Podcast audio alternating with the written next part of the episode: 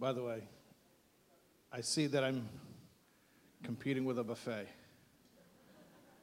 in a room full of Jews.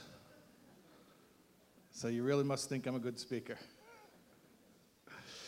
No problem. Okay. I know what a lot of you are thinking. I get this all the time. You're thinking, you're bigger than in your picture.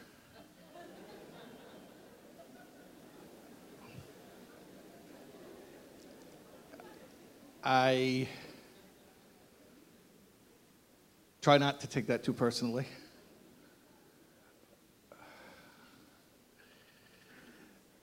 Thank you for inviting me also to England on July 4th. I don't know if you're all familiar with.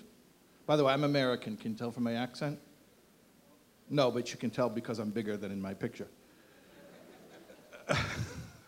so thank you for inviting me on uh, American Independence Day to uh, England. It's very nice and ironic to be here. Uh, you know, an Englishman told me recently, he said, What's the difference between Americans and a cup of yogurt?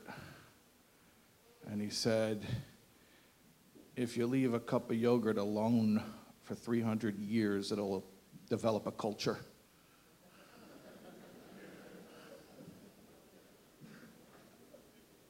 So, not to be outdone, I said, Oh, I thought it was because yogurt comes in non fat. Like I said, I'm bigger than in my picture. Anyways, Baruch Hashem, by the way, that's all part of the Morabu Maisecha. I'm talking, no, I'm seeing, and the diversity, we're all different, each one of us, Hashem's creations physically, mentally, emotionally, spiritually. We're all different. And uh, I think those who read my column know that I'm very into this idea. I think I've written it in the column many times. You don't answer a question, you, you answer the questioner. There was once a mechanech from Eretz Yisrael who put together a uh, chibur of klole chinuch, the rules for chinuch, and he brought it to the Lubavitcher Rebbe, and the Rebbe looked it over, and he said, "You're missing one rule, the most important rule of chinuch. There are no rules. There are guidelines, but there are no rules because each and every child is unique and different. Each and every one of us is different, and we don't all fit into the same mold. Which is part of why I'm, I'm especially honored and feel privileged to be at this event for Legadil, and I'm grateful that I was invited to address all of you and to be part of celebrating the work of an organization that allows each individual child to thrive.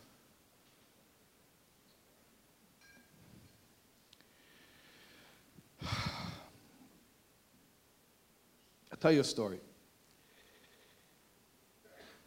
Most of you have probably, if you're aware of uh, Hasidic mishpachology, you know of the house of Ruzhin, which comes from the Magid of Mezrich. One of the dynasties that comes from Ruzhin is a Chassidus called uh, and it's named after a town in the Ukraine. And an interesting thing happened during the interwar years in the 30s. The Husyatner Rav, the Rebbe of this Chassidus, he moved from the Ukraine to Vienna, Austria. Vienna, Austria in the 1930s, cosmopolitan, modern, secular. And he's walking down the street with the tzir of a Chassidish Rebbe, and a German language newspaper reporter saw him and asked somebody, Who is that? Who's that interesting person? And they said, he's the Husyatner Rav, and he's not a regular rabbiner, not a regular rabbi. He's a Wunder rabbiner. He's a wonder rabbi. The reporter says, Well, I've never met a Wunder rabbiner, a wonder rabbi. I would like to make his acquaintance. So it was arranged. And the reporter met with the Husyat Rav. And he said, I hear that you are a Wunder Rabbiner. Pray tell, what is a Wunder Rabbiner, a wonder rabbi? So the Husyat Rav said like this You know, you have a regular rabbi, congregational rabbi, and he controls a synagogue. Then, a little bigger than that, you have a Shtat Rav, a city rabbi. He controls a whole city. Bigger than that, you have a chief rabbi. He controls a whole country. And then you have a Wunder Rabbiner, a wonder rabbi. He controls himself.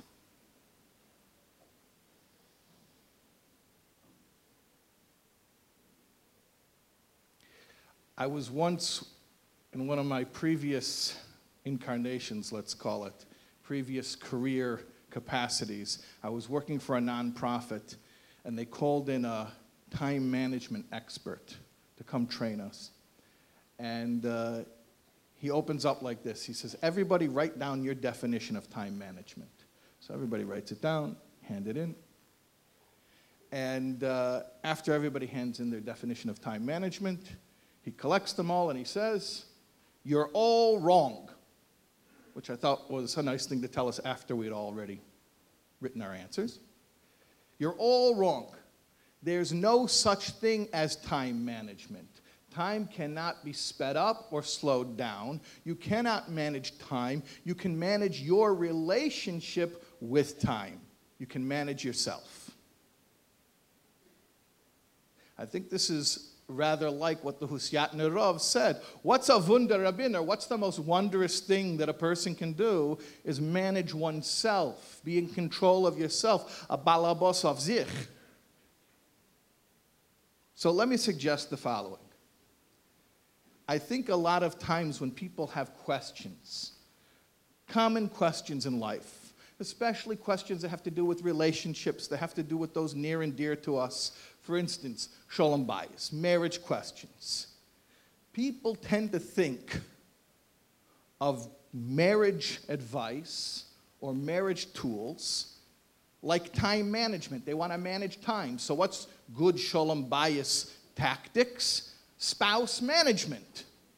If I could just get my spouse to do what I know he or she is supposed to be doing, then we would have shalom bayis. Al derech in the same vein. What's chinuch? What's chinuch? What's the education of a child? Child management. If I could just get that kid to listen, if I could just get him to do what I know he or she ought to be doing, then I'd have some nachas. But I'm here to tell you like this everything in life is about self management, especially the relationship with our children. What I want to talk to you about tonight, when I talk to you about chinuch, is not how to change our children, but how to change ourselves and the way we view them and relate to them. Is that okay? That's all right?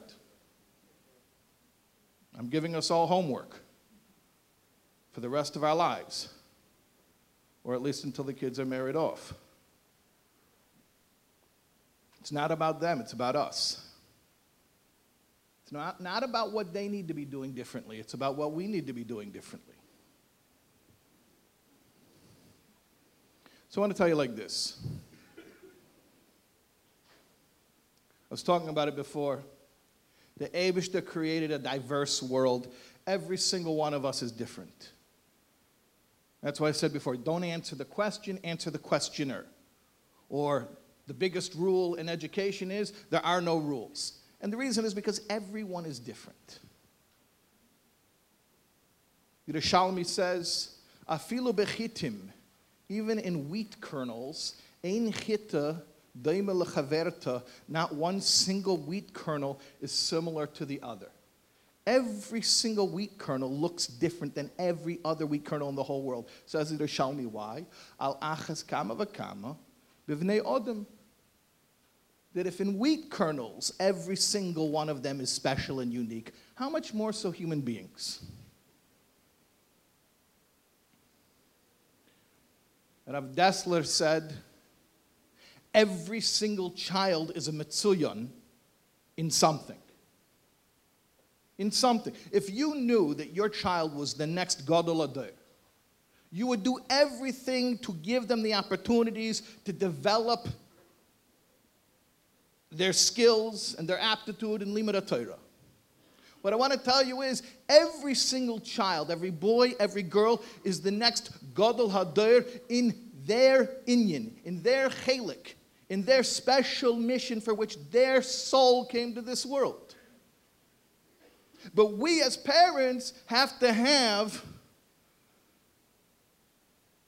harchovis hamoichin, not klein kappeldigkeit, but a, a wide look to be able to see where each child can succeed. They tell a story. They say this a lot in Bnei Brak. Not that I hang out so much in Bnei Brak, but these are the stories that I hear. That a father came to the Chazon Ish and he complained that he has a son who's not a Lamdan. And he's concerned, what, the fossil, what's going to be the future for this boy? Because the father was a Grace Lamdan, a big Talmud Chacham, and the son, he didn't see that he had that type of capacity. So the Chazon Ish said, okay, so there are other things to focus on. How about Bekias? And the father said, Bekias, what about Lomdis? Chazon Ish said, if this child has a chush in Bekias, develop his Bekias. And everybody knows that that son was Reb Chaim. The father was the Steipler, and the son was Reb Chaim. And he became one of the greatest, if not greatest, Bekiyim, as far as breadth, encyclopedic knowledge that any of us alive have ever seen. But that took the vision of somebody who didn't tell this father to persist on the path that the father had in mind, but to develop the underlying talents that the child already had. A story came out recently. People started telling after the Patira of Rav Steinman about a young man. It's also a story from Bnei Brak. Family from Bnei Brak, the boy went off the derech, completely, completely, completely secular. And he moved in with his uh, secular cousins. And he got to a point where he was engaged to a uh, non Jewish girl. He told his cousins, who were quite secular, but even for them, that was too much to take. They said, Go back to your father in Bnei Brak and tell him what you're doing. So the boy came home for Shabbos. He didn't make any pretenses about it. He was openly Machal Shabbos. You can imagine the pain of the father who just stood by. He didn't try to intervene. He understood it was too far gone for, for that, to take that mussar. And so the boy would stand out on the porch and smoke a cigarette, sit on the couch and play with his phone. But then something happened. Shabbos day, the father says, just off the cuff, he says to the son, I'm going to Rav Steinman's shir. Maybe you would like to come with. You know, random shot in the dark, maybe you'd like to come with. And this boy, who was completely away from Yiddishkeit, Michal Shabbos, engaged to a non Jewish girl, says to his father, Sure, why not? So he comes to the shir. After the shir, the father brings the boy up to Rav Steinman and explains the boy's matzah. Rav Steinman asks him, How long have you been Mechal Shabbos? He says, About two years. Rav Steinman says, In those two years, did you have, ever have a hirhur tshuva? Did you ever think maybe about repenting? He says, Yeah, maybe a few times. How many times? Four times. And each time, how long did it last? 10 minutes. So Rav Steinman says, so in the past two years, for 40 minutes, you were b'mokim shabalei tshuva aim dim afilo tzadikim gemodim einem yechel lamed bay. You were standing in a place that I can't reach. This shook the boy to the core. He couldn't, he couldn't forget this. After that Shabbos, slowly but surely, he began to come back. After the fact, after he came back to a life of Yiddishkeit, his father asked him, he says, You know, I always wondered, why in the world did you agree to come with me? I'm glad that you did, but why? Why did you agree to come to the shir? You weren't from Bechlal. Why were you coming? The boy says, I'll tell you why. When I was a little boy in Cheder, when I was in Kita Dalad, we, we finished learning our Mishnah, and they brought us to the Gadol Ader for a farher. They brought us to Rav Steinman. He should farher us. And I understood that the point was that he should ask easy questions, that we should all be able to get it right. And he asked my first friend a question. He answered, he got it right. He asked my second friend a question. Obviously, understand for me, this is incredible anxiety because I was never good in school. Knowing that I'm going to be called on was always my greatest dread. And I'm sitting there with the Gadol Adur, and I know my question is coming up. And finally, inevitably, he calls on me and he asks me a question about the Mishnah that we just finished learning. And I answer, and I get it wrong. If Steinman asks me another question, and I realize that it's supposed to be easier, even easier than the easy question he asked at first. And I answer it, and I get it wrong. He asks me a third question, an even easier question. It's the easiest question. I see my friends rolling their eyes. It's that easy. And I answer it, and I get it wrong. And it's again, it's the humiliation, it's the hurt, the embarrassment, the shame. And then I watch all my friends walk one by one out of the classroom, and then Steinman gives each one of them a candy for the faher. And I was the last one out of the room. He calls me back, and he says, In Torah, we judge by yagia, by effort. Everyone put forth the effort of answering one question, therefore, they received each one candy. You put forth the yagia, the effort of answering three questions, therefore, you get three candies. And Rav Steinman proceeded to give the boy three candies, which he placed in his hand. I mean, right before I came up here, Rabbi Arya was mentioning why Eden are called Yisrael. Yisrael is kasarisa because you struggled, you toiled, imanoshim v'melakim, with men and with angels, and you were able, you, you overcame, you prevailed. Why are we named after the struggle part, not about the victory part? But exactly, that's the point. The Yid is one who struggles. Or like the Gemara says, Meyapamim, one who learns his lesson a hundred times, Meya, and one who learns it a hundred and one times. Why? Because that extra one time is yagia. It's toil. It's out of the comfort zone. And the Kotzker says, what's the Meya Ve'echod? Shema Yisrael Hashem Elokeinu Hashem Echod. If you're a masmid beteva, you have zitzfleish. You were, you, were, you, were, you were blessed with a good head. You were, you were blessed to, to be able to sit and learn. So learning Meya Pomim, to do your lesson a hundred times, Nishkin Kunz. Where's the Abishter? Where's the Avedas Hashem? That's just your teva. The Avedas Hashem comes along in the Me'ah Ve'echod, Shema Yisrael Hashem Elokeinu Hashem Echod, when you push one more past your comfort zone. So even for the Masmid, even for the Lamdan, it's not Avedas Hashem until he's uncomfortable. Now consider the kid whose entire mitzias as a Talmud is discomfort and, and toil and work and getting up again and, and, and struggling each day and making the effort. I was speaking the other week in Borough Park to a bunch of special educators. We were on a boat. They took them out at the end of the school year on a boat. And I asked them, they're all special educators.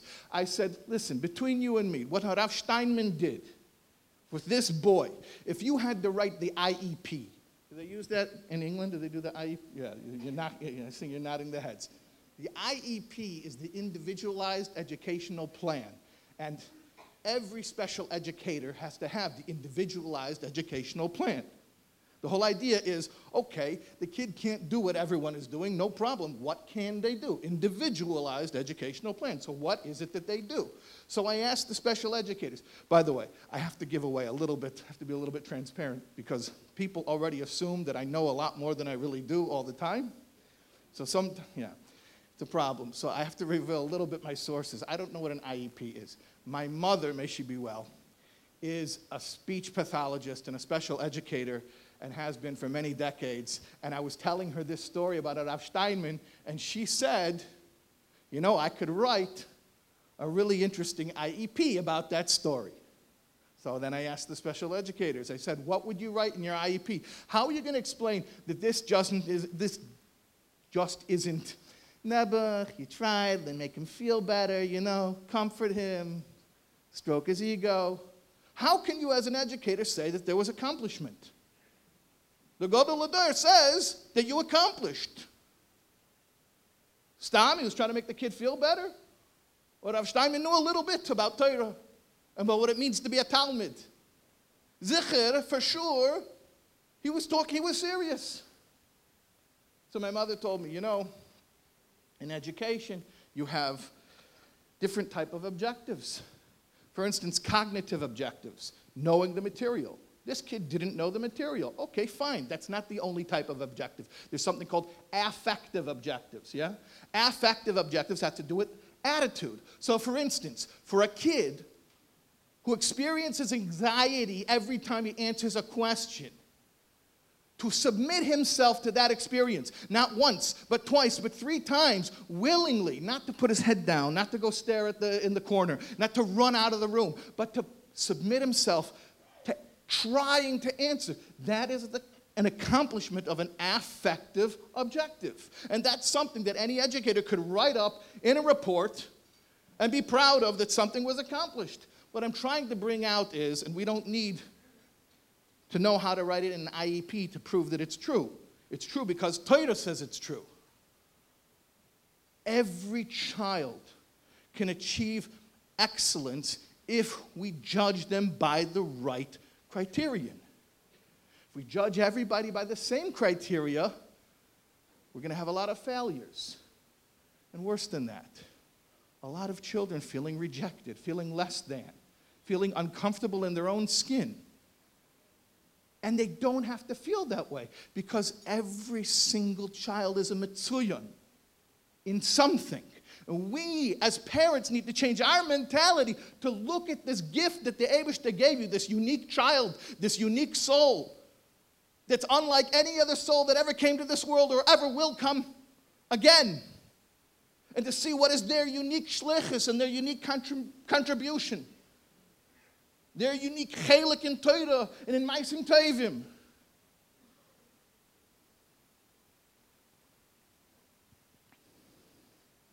So, this is what I want to talk about how to see the greatness, the uniqueness in each child. Because it's there, it's there. Hashem does not, does not create redundancy. Afilu bechitim ein No two wheat kernels are alike. You're telling me two children, two precious neshamas are alike?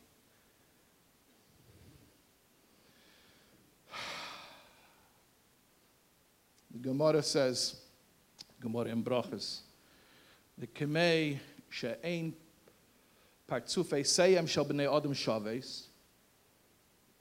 Just like no two people have the exact same face.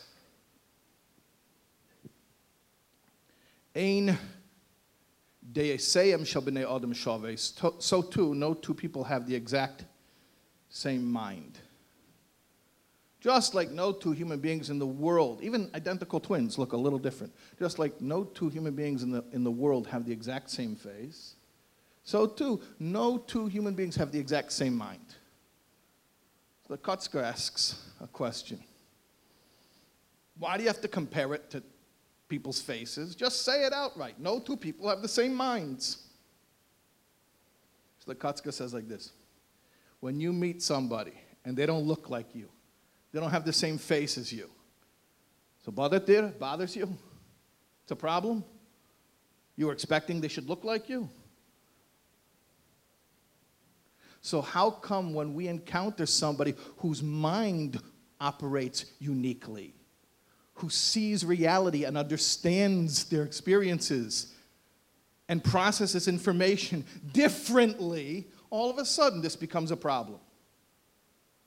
It would be a problem the opposite way. If the Abishter would make everyone with the same face, the same mind, the same shlichus, that's not the way the Abishter did it. He did not create redundancies. Every neshama, every child that is born has a unique kayach and a unique mission that cannot be done by anyone else in the world. And this is what we have to bring out. We need you. We need you because nobody else can do what you do.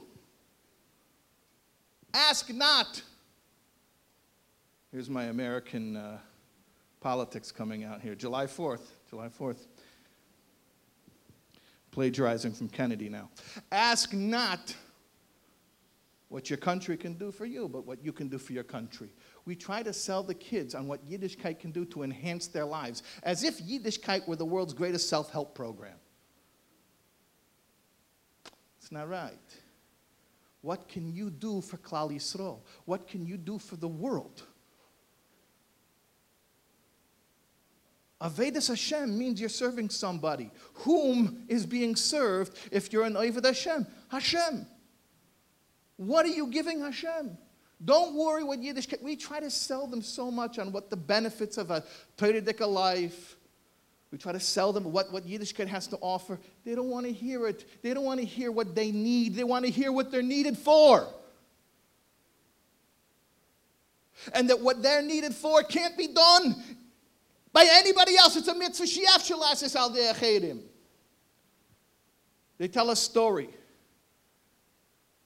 that when Rabbi Aaron Kotler used to be driven up on the Garden State Parkway, he used to ask specifically they should go in the manual toll lane and not to go to the automatic lane. Now, it takes time. It takes extra time. Rabbi Aaron has extra time to spend. He's taking the, the manual lane instead of the automatic. And now today we have the E-ZPass. In America, we have the E-ZPass. So somebody asked, and he said like this this guy is sitting in the toll booth all night. What, he should feel like he's useless? If it takes me an extra few seconds to go through the manual lane, that this guy should understand that he's needed, that's what I'm going to do.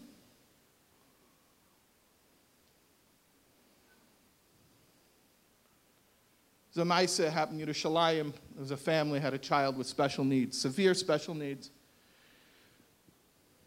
And uh, they felt the best thing for him would to be to live away from home. And there was a, an institution that they were looking into. And, uh, but they were torn about it because they weren't sure if the, the Ruchnius would be up to par. So they went to the uh, Shlomo Zalman Auerbach and they asked him what they should do. And he said, Well, what does the child say? Ataradea, he has an opinion. They didn't think of that. What, what does he say? They said, We didn't ask him. Shlomo Zalman said, You bring him in, I'll ask him. So they brought the kid in, severely special needs. And uh, Shlomo Zalman asked him, Do you want to go to this place? He said, I'm not sure. So the Rav says to him, Let me tell you something. I need a mashgiach ruchni. I need somebody in that place, my deputy, my shliach, to represent me, and they should make sure that everything there is kedabot. Everything is going properly, kashrus, ruchnis. Will you be my shliach to be the mashgiach ruchni and to make sure everything happening in that home is proper for a Jewish boy? He said, Of course I will. And the boy went. And he took the job very seriously. He would report in. Ad to the extent when the parents would want to bring him home for Yom Tif, and he said, I, can't, I have a responsibility. I have a responsibility, I have a job, I'm needed. So Shlomo Zalman knew how to make this child feel needed.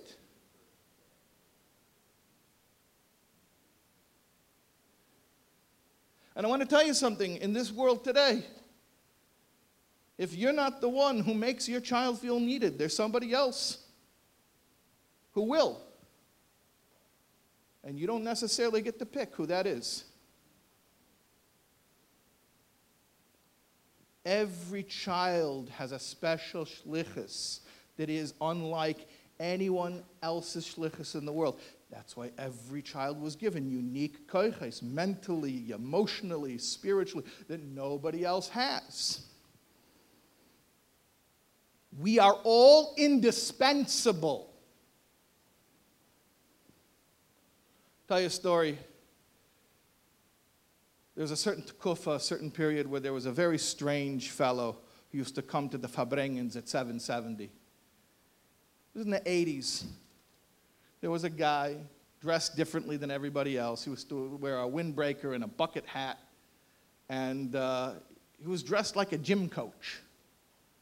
And he would stand up on the bleachers and he would cheer. He'd pump his, pump his and he would cheer as if he were coaching a team.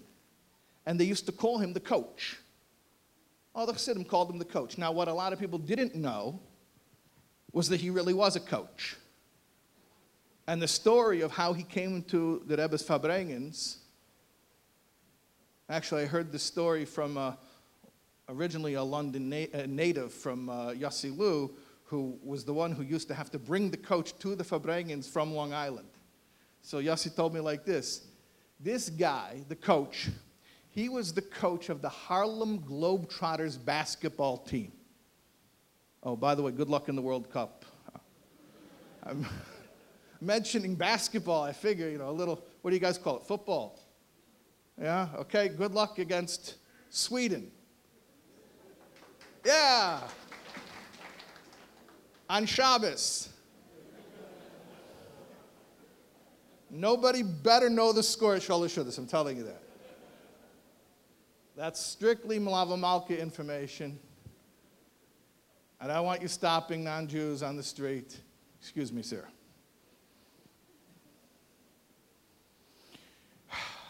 Whole new level of Amir La'akum. No, do not do it. We're not doing that. So he was the coach of the Harlem Globetrotters basketball team. He was watching the Rebbe's Farbrengen on satellite. And he was very taken. He was Der Numen. The thing is, the coach couldn't speak Yiddish. He was from a very assimilated Jewish family. He couldn't understand a word of Yiddish. So he couldn't hear what the Rebbe was saying, but he was drawn. So he gets in the car and he comes to uh, 770 to Crown Heights and he marches up the steps and he comes in the front door and he finds some Bachram learning and he says, I'm here to see the rabbi from the TV.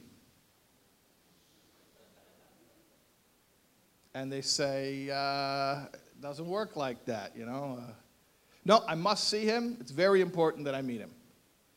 They say, he's not available right now. Maybe you might want to make an appointment. He says, I just need to see him for a second. So finally, they understood he's not taking no for an answer. They said, fine, the Rebbe will come out for Mincha. When the Rebbe comes out for Mincha, you could see the Rebbe come out. They didn't understand who this character was. He planted himself by the door where the Rebbe would come into shul. And as soon as the Rebbe came out, he ran right toward the Rebbe. Now, in 770, there were people who you would see would maybe run away from the Rebbe. they would hide, you know. But he ran right to the Rebbe. And uh, he gets right up close. Very unusual, very just, nobody does this. Goes right up to the Rebbe and says, Rabbi, my name is Abe Zaks, and I'm the coach of the Harlem Globetrotters. And everybody's like, okay, interesting. Just not a normal sight for 770, even for 770.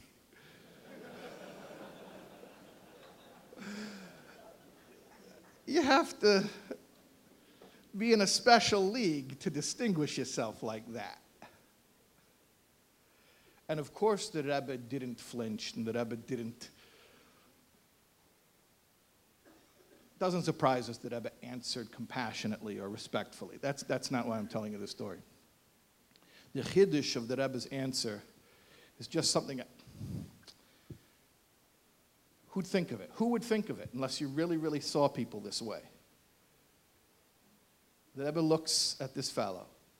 Without missing a beat, the Rebbe says, Good, I need a coach, and keeps walking to Mincha. You see what the Rebbe did there? You see what he did? If you would take the Chevra at the Farbrengens, three in the morning, after the Rebbe finishes Farbreng, and you would say to them, guys, listen, what could we do? What could we add? Epis, something new we could introduce to the Farbrengens that would take us to the next level. What do you think we could do? I promise you, nobody in a million years was going to say, well, let's get a basketball coach with a bucket hat to stand on the bleachers and pump his fist and cheer us like we're at a sports game. Nobody thought that's what we need. And, and yet, this Chevraman shows up in 770, and the Rebbe says to him, like almost, I don't want to say, yeah, almost annoyed, like, where have you been till now? You're the coach? then how are we getting by without you?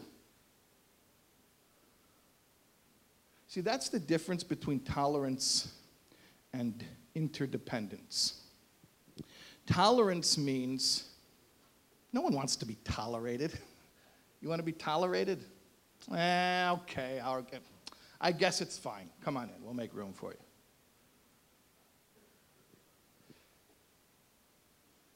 Tolerance means we let you be here even though you are different.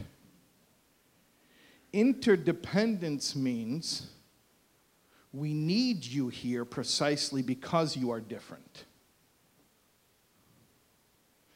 Avas Yisrael and Achdus Yisrael has nothing to do with tolerance. We don't tolerate a Jew.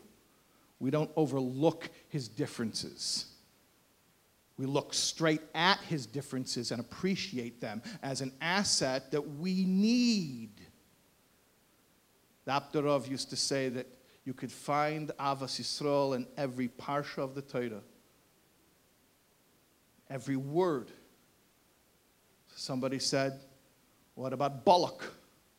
He said, It's right in the name. Balak is Rosh Tevis, V'yahavta kamecha. So somebody said, That's not so. Because V'yahavta is a Vav, not a vase, and Kamecha is a Chaf, not a Kuf. You only have one letter out of the three that's actually correct. And Apter Rov said, when it comes to V'yahavta kamecha, you can't be so fussy.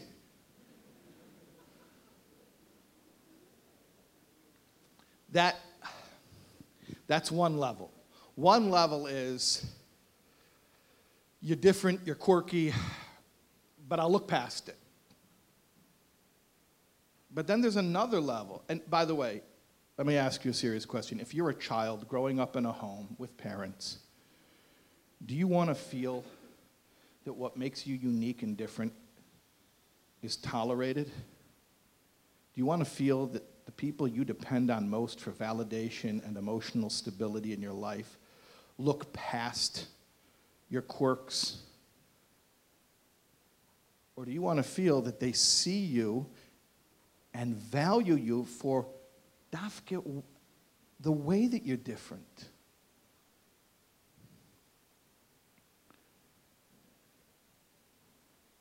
Even the wheat kernels are not identical. How much more so human beings, precious children?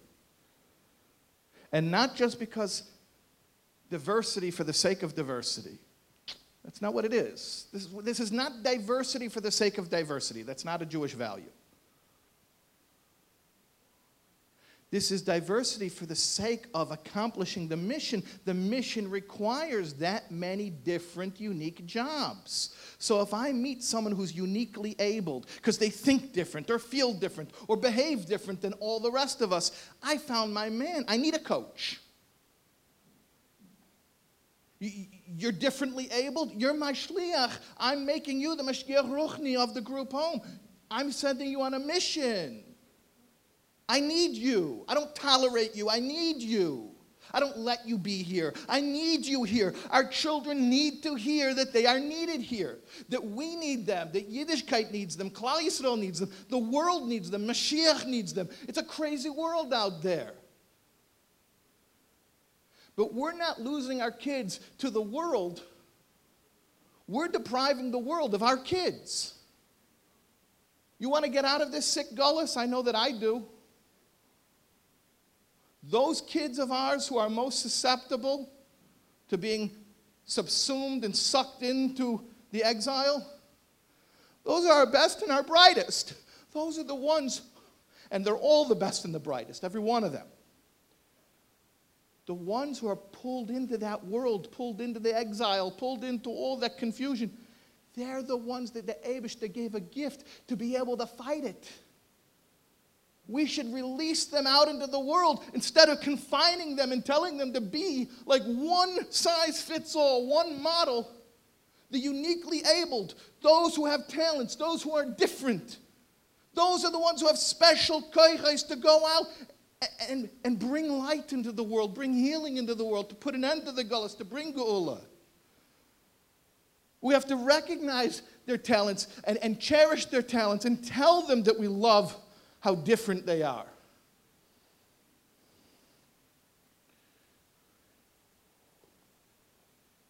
You know, it says about the Amois, the Eine Leah Rakois, Mara. That the eyes of Leah were bleary, but Rachel was beautiful of form and figure. This is a nice way to speak about your mothers. Oh, Baruchnias, Baruchnias, yeah, it's spiritual. Okay, this is a nice way to speak of your mothers. So Rachel is spiritually and a mikra yetim midei pshutai, also physically. She's the beauty. She's the typical textbook beauty. She is social and she's a leader and she just falls into the stream of everything and she's always the valedictorian, top of the class. And it's easy for her. That's her nature. She's just gifted that way. Yifas mari, yifas toyer. Then you have her older sister. Isn't that the older sister living in the shadow of the successful, cheerful, popular, beautiful younger sister. Eine Rakos, she had bleary eyes. You know what she was? She was not conventional like Rachel. Rachel was your typical beauty. Leah was interesting. That worst of all descriptions that anyone can ever call you that euphemism that stabs you in the heart. Interesting.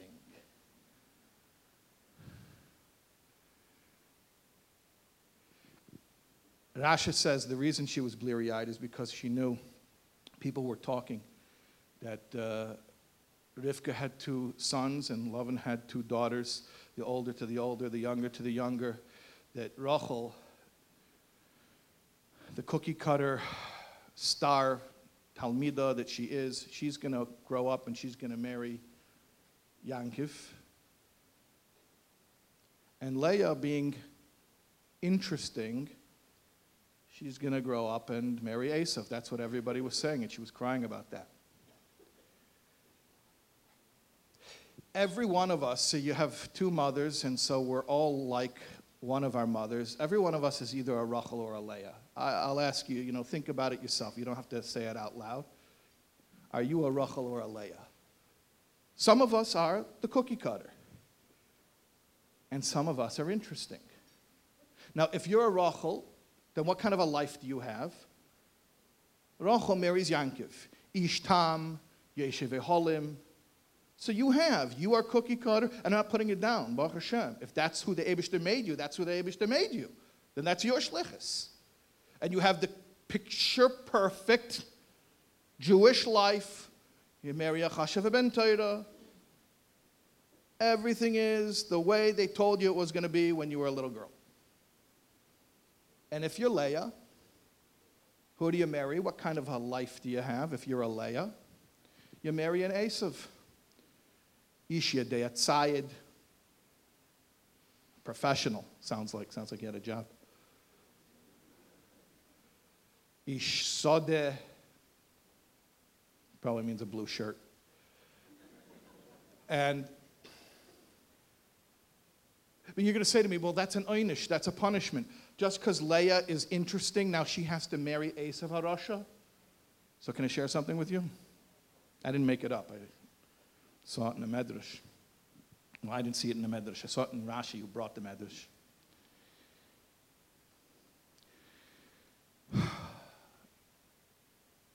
It says about Dina that she was bita ke'ima, mother like daughter, yitzonis, an outgoing woman. Dina was like Leah. And that Yankov Avinu was punished for putting Dina in a box and hiding her from Esav because she had the koyach to transform Esav. He wouldn't have been Esav Arasha. Esav would have rechanneled all of those koyches all to Kedusha if he had the right woman in his life, if he were married to Dina. Or if it wouldn't have been Dina, it, Lachatchila, Dina was the B'diavad. Lachatchila could have been Leah, Bitak Ima, mother like daughter. Leah was interesting. So she had the koyach, not Rachel.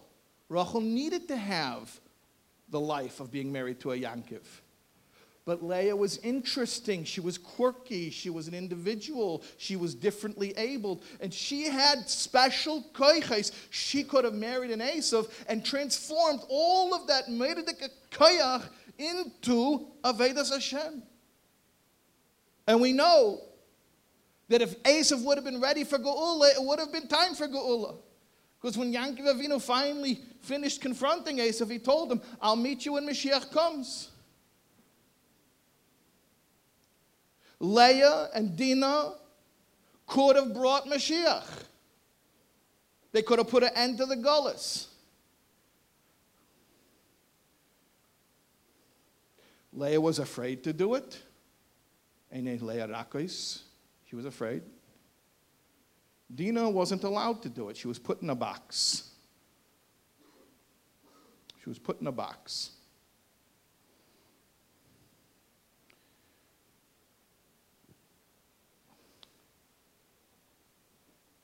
Mothers and fathers, the Abishter trusted us with the most powerful neshamas that have ever come into this world neshamas with meredika koiches. With koiches to mamish to take the gullus and transform it into geula.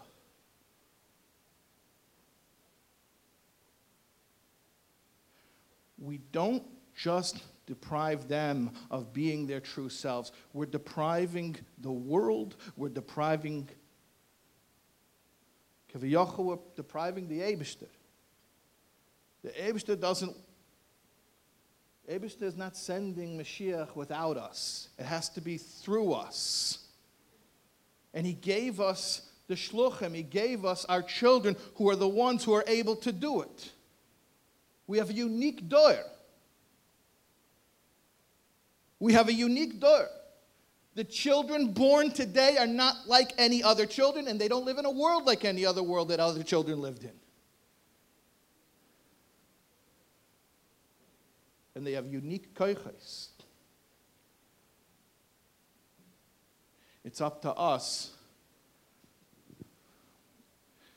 And sometimes, by the way, I'm not going to pretend there's not a grieving process that goes on when we have to let go of expectations, but like you may have heard before expectations are premeditated resentments.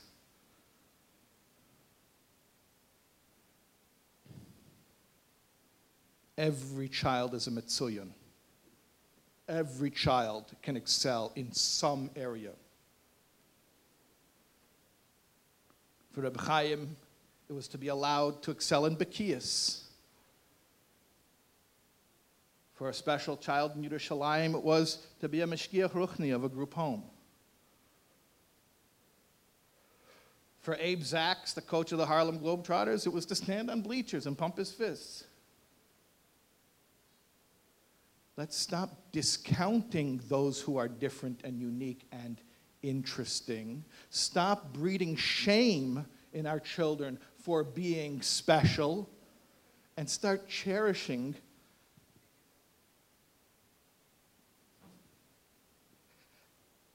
Every single child you have is Hashem's only child. And there's no one else like them in the whole world. There's no one else in the whole world like your child, not even your other children. Why was Adam, the first man, created alone?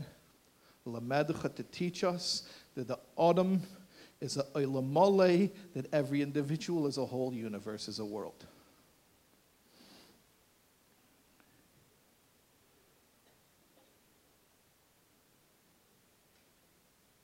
We, we can't afford to hide from this problem anymore.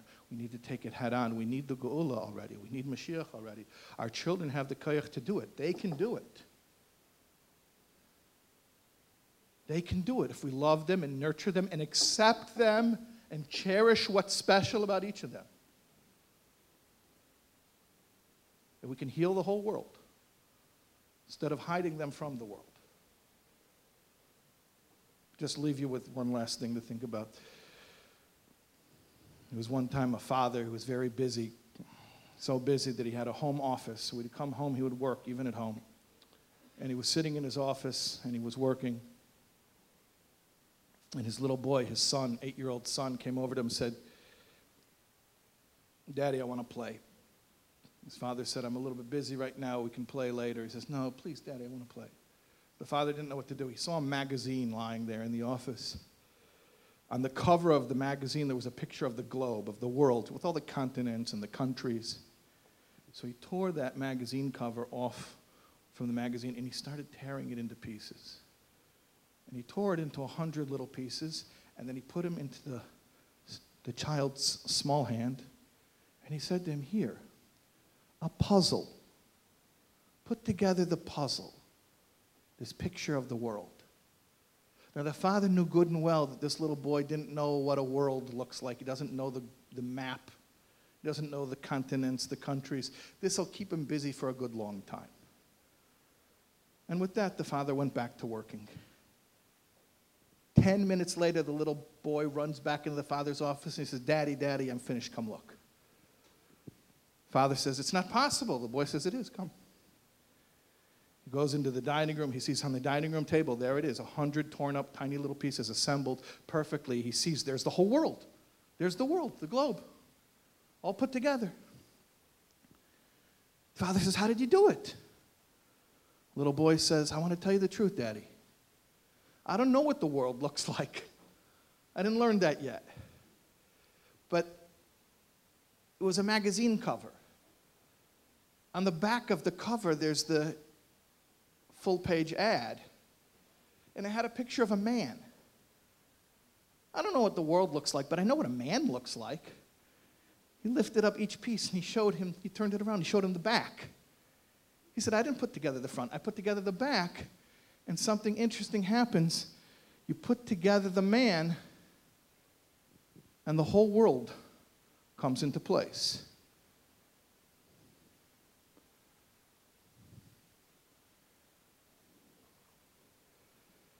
Put together the child. You don't even have to put them together. The Abishter already gave to you a full, complete, intact, perfect child.